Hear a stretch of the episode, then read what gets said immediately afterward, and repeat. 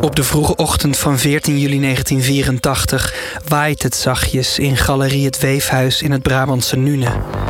Er is een raam kapot. Door dat raam verdwenen die nacht drie werken van de Friese schilder Jopie Huisman. Dat is Jopie Huisman. Nou, alsjeblieft, hier ben ik. Jopie wilde dolgraag exposeren in Nune. Dat is de woonplaats van Vincent van Gogh. En hij begon te huilen. Misschien wel te graag. Hij was gewaarschuwd voor die meneer. Al snel werd er in één richting gewezen.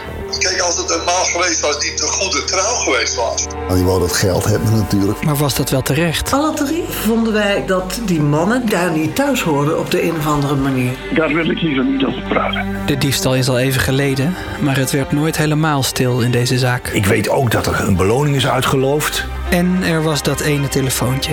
Het gaat over de gestolen schilderijen van Jopie Huisman. Ze liggen in een kluis in Eindhoven.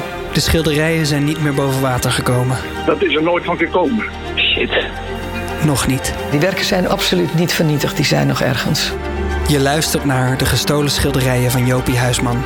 Een podcast van Simon Heijmans en Marion Oskamp voor NPO Radio 1 en de NTR. En dan ga je liever kijken naar de dingen die er wel zijn. Tenminste, als je verstandig bent.